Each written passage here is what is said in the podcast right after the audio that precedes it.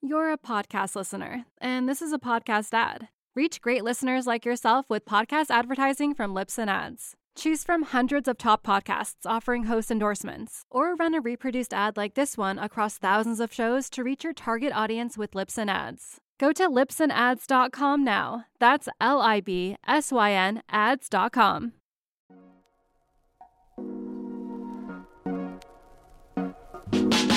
Welcome to the Kottke Ride Home for Friday, September 18th, 2020. I'm Jackson Bird.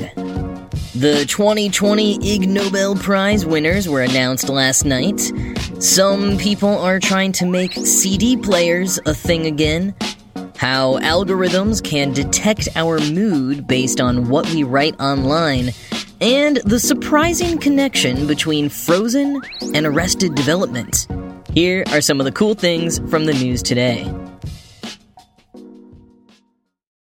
The 2020 Ig Nobel Prize winners were announced last night. The Ig Nobel Prizes go to achievements that, quote, first make people laugh, then make them think. The prizes are intended to celebrate the unusual, honor the imaginative, and spur people's interest in science, medicine, and technology. End quote. A common misconception about the Ig Nobel Prizes is that they're like the Razzies, you know, making fun of things for being bad. But as they say on their website, quote, we are honoring achievements that make people laugh and then think. Good achievements can also be odd, funny, and even absurd. So can bad achievements. A lot of good science gets attacked because of its absurdity, and a lot of bad science gets revered despite its absurdity. End quote. This year, the awards ceremony was held only online, but fun fact for you the ceremony, while always in person prior to this year, has also been streamed online every single year since 1995, making it one of the very first events to be streamed live online. Improbable Research, who runs the prize, thinks that it may have been the first ever event streamed live online that was not a music concert, which is pretty cool. And now, without further ado, here is a rundown of the 2020 winners. The Acoustics Prize went to a multinational team that basically had an alligator inhale a bunch of helium with the high pitched effect you'd anticipate so that they could study how alligators communicate. The Psychology Prize went to a North American team who came up with a method to identify narcissists based on their eyebrow movements. The Peace Prize actually went to the governments of India and Pakistan for, quote, having their diplomats surreptitiously ring each other's doorbells in the middle of the night and then run away before anyone had a chance to answer the door. End quote. And next up, the Physics Prize went to a team who wanted to see what happens to an earthworm when you vibrate it at high frequencies. Some of these I think make a lot more sense if you actually dive into the paper, but Ig Nobel does a really good job of describing them in the weirdest, most intriguing ways possible. The Economics Prize was awarded to the team who tried to, quote, quantify the relationship between different countries' national income inequality and the average amount of mouth to mouth kissing, end quote. The management prize went to a team of professional Chinese hitmen who conducted a hit by having so many of them pay the other one to do it with less and less money each time that eventually no one was murdered. The entomology prize was awarded to Richard Vetter for collecting evidence that entomologists, aka people who study insects, are indeed scared of spiders, which are not insects. Now, the medicine prize went to a Dutch and Belgian team for diagnosing misophonia. And this is one I remember seeing in the headlines about when the research was published because I super identify with it. Misophonia is, quote, distress at hearing other people make chewing sounds, end quote. The Materials Science Prize sounds completely bizarre and pointless until you understand that this British and American team are archaeologists who were trying to prove something about an artifact that had been found. They won the prize for, quote, showing that knives manufactured from frozen human feces do not work well, end quote. And finally, the second prize winner of the year to be more ripped from the headlines than based on academic papers the Medical Education Prize was awarded to Jair Bolsonaro of Brazil, Boris Johnson of the United Kingdom, Narendra Modi of India, Andres Manuel Lopez Obrador of Mexico, Alexander Lukashenko of Belarus, Donald Trump of the USA, Recep Tayyip Erdogan of Turkey, Vladimir Putin of Russia, and Gurbanguly Berdimuhamedov of Turkmenistan for, quote, using the COVID 19 viral pandemic to teach the world that politicians can have a more immediate effect on life and death than scientists and doctors can, end quote. Wow. Yeah. I mean, scientists are pretty fed up. You might have seen that Scientific American actually endorsed a candidate for president for the very first time in their 175 year history because, among other points, quote, Trump's rejection of evidence and public health measures have been catastrophic in the U.S. End quote.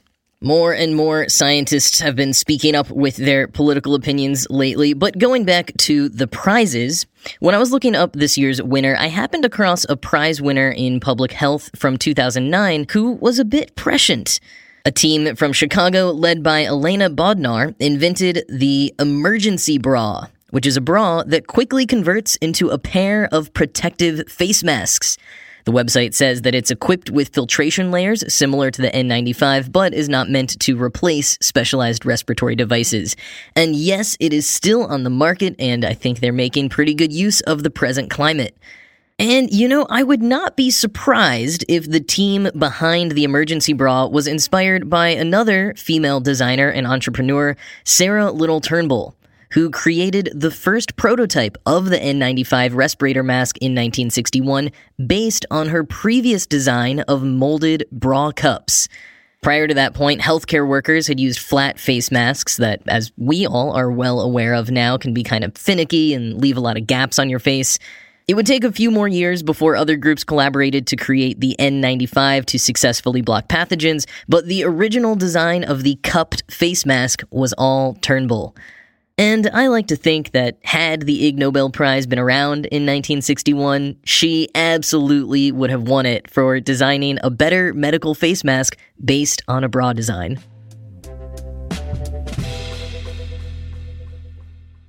Last week, the Record Industry Association of America announced that for the first time since 1986, sales of vinyl records had outpaced CDs. Now, I know there are a lot of debates in the CD versus vinyl world, but I personally think that vinyl is winning out commercially because it tends to be the pick of audiophiles, and audiophiles, as well as people who are trying to be trendy, are the main ones who are actually going to spend extra money on physical music these days. You know, most people just stream all their music on one platform or another, maybe purchase songs or a whole album if they really want to support the artist or play the music on some offline incompatible device.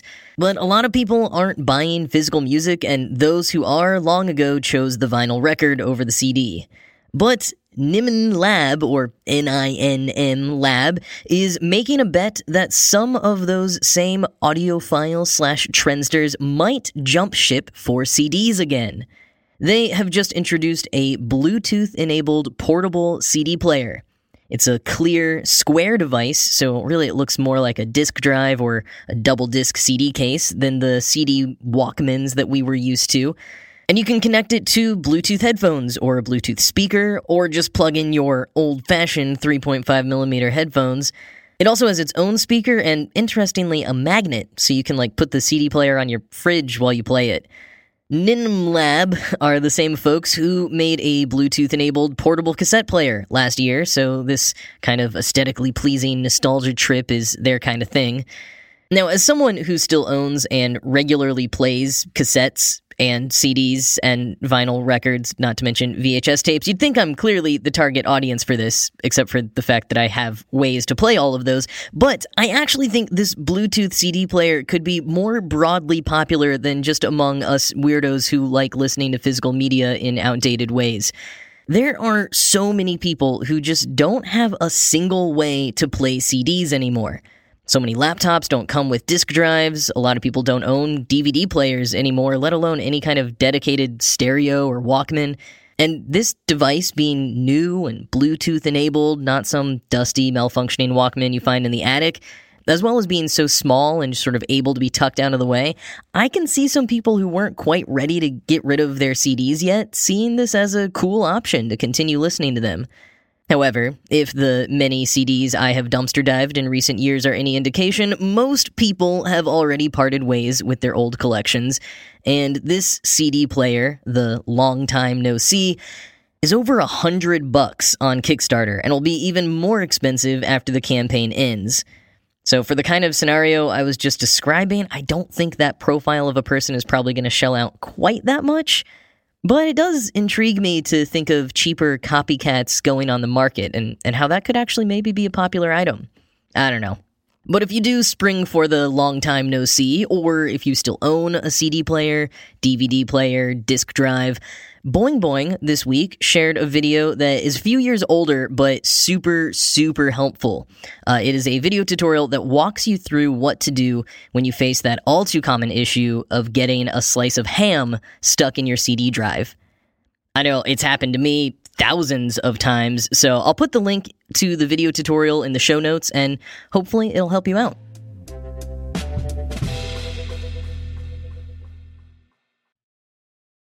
So, yesterday I shared some tips on how to fight back against the algorithms and feel a bit more control over the kinds of information coming across our social media feeds. Well, today I'm going in a bit of the opposite direction, talking about just how much algorithms can discern about us from what we write online. Specifically, how we feel, using something called sentiment analysis. And I'm pulling here mostly from an article by Dana Mackenzie, originally published in Knowable magazine. So, the most obvious application of sentiment analysis is for brands to market to us more effectively. But it also has other potential uses, like gauging public perception of various issues, shedding light on certain curiosities, like is a minor chord really more sad than a major chord? And perhaps most seriously, using it to monitor if someone might be displaying signs of depression and in need of help. But how does sentiment analysis work? Well, it turns out that language is really tough for computers to understand. There have been tons of different methods and innovations over the years, but two main ones right now are various forms of word counting, or lexicon based methods, and neural networks. Now, word counting basically counts the number of positive words in a given sentence and subtracts the negative words. But you have to account for, first, some words having more weight than others, like the word excellent would rank higher than the word good. And also that a sentence with multiple negative words can sometimes actually be a positive sentence. That's something that's natural to many humans, but often missed by computers.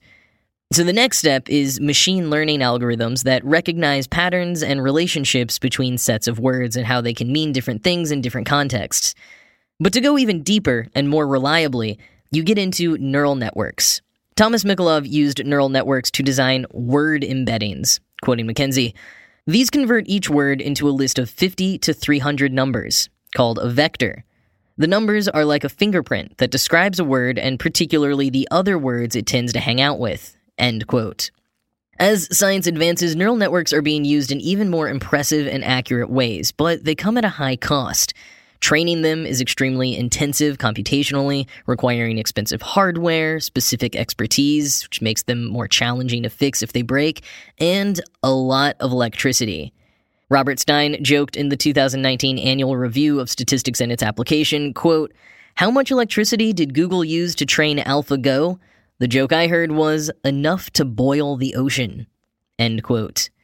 Still, both lexicon and neural network based methods are being used in ever more creative and useful ways. One of the ones I find most intriguing is with regards to mental health. This is something with a long history. As far back as at least the 1960s, psychiatrists were analyzing the writing of individuals to look for indicators of depression, which they found.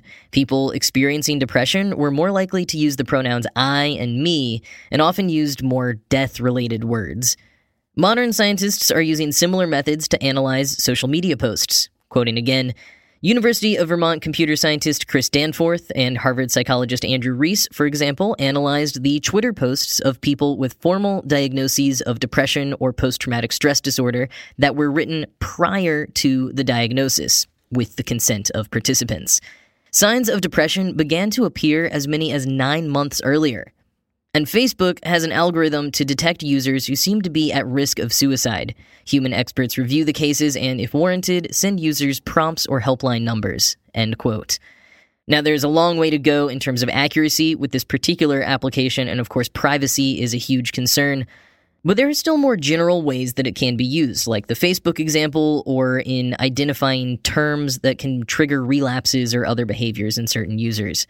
But social media analysis is being used in less serious ways too. One study analyzed posts to determine people's moods based on changes in the weather. A disappointing finding? Quote, they found that after about five years of increased heat, Twitter users' sense of normal changed, and they no longer tweeted about a heat wave, end quote. In other words, we're getting used to the climate crisis. Another slightly sad finding came from the Hedonometer, a 24 7 program analyzing 50 million tweets a day to get an impression of the public's mood. At one point, they sought out to discover if people really do hate Mondays. And it turns out, people's tweets are sadder on Tuesdays. But the actually sad part is, quote, the weekly pattern changed after the 2016 US presidential election. While there's still probably a weekly signal, Superimposed on it are events that capture our attention and are talked about more than the basics of life, says Danforth. Translation On Twitter, politics never stops. Any day of the week can be the saddest, he says. End quote. So if you feel like Twitter has been sadder and madder in recent years, you're not really wrong. The Hedonometer in and of itself is super fascinating. It uses a lexicon based analysis to determine the general mood of the public every day, and then charts this on an interactive line chart that you can see on its website. And it's pretty fascinating, especially this year, to see the lows and the highs.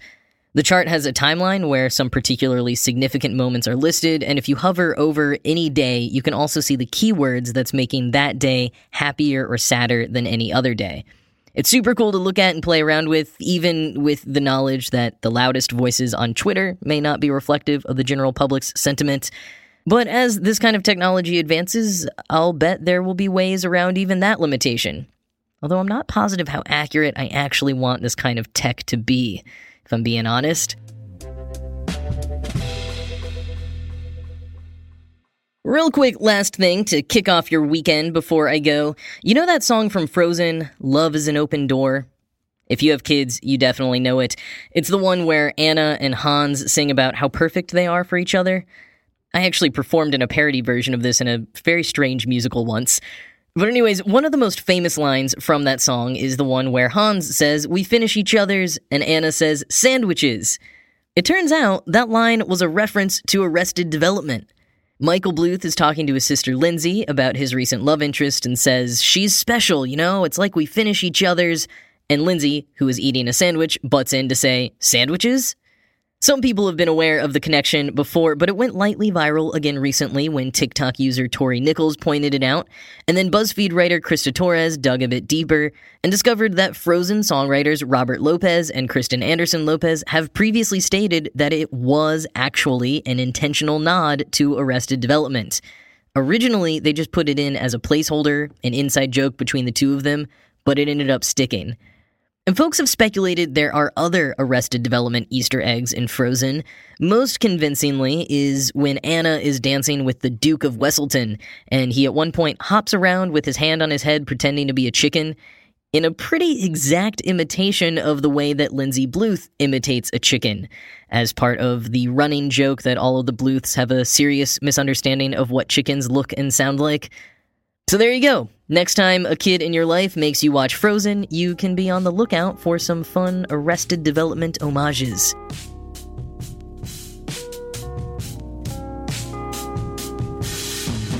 So, tomorrow, Saturday the 19th, I am going to be posting the Kottke Ride Home's first ever weekend bonus episode. This is something common to other ride home shows. It's a chance to do a longer form episode, either on a specific topic, like a deep dive, or having a conversation with a guest. And tomorrow I will be posting an interview I did with Jason Kottke, the man himself behind Kottke.org. So, whether you're not familiar with him and his work and maybe have been a little curious about the show's name change, or if you're a longtime fan, hopefully you will enjoy our conversation. We talked a bit about how his blog and blogs overall have changed over the years, what his workflow is like, and some of our bigger ideas about internet culture and the future of art and content on the internet. So, refresh your feeds again tomorrow for that. I am off now to try to convince the algorithms that I am a perfectly happy, content person who should not be paid any extra attention to. I hope you have a great weekend, and I'll talk to you again tomorrow.